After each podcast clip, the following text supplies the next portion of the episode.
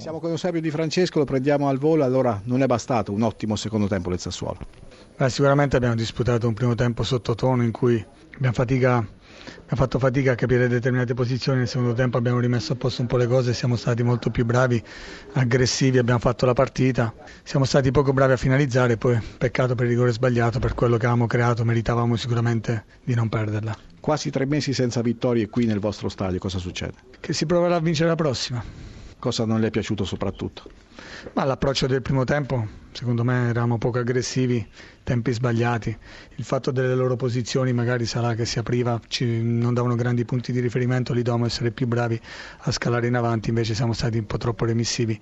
Però nel secondo tempo per me abbiamo fatto un'ottima gara meritavamo sicuramente qualcosa in più. Siamo con Luciano Spalletti, vittoria sofferta ma pesantissima, comunque la seconda vittoria consecutiva. Sono d'accordo con te, sofferta ma pesantissima perché poi i ragazzi erano ai sette cieli negli spogliatoi per cui questo diventa fondamentale per eh, il futuro imminente. Ecco. Per lei l'aspetto più confortante di questa vittoria?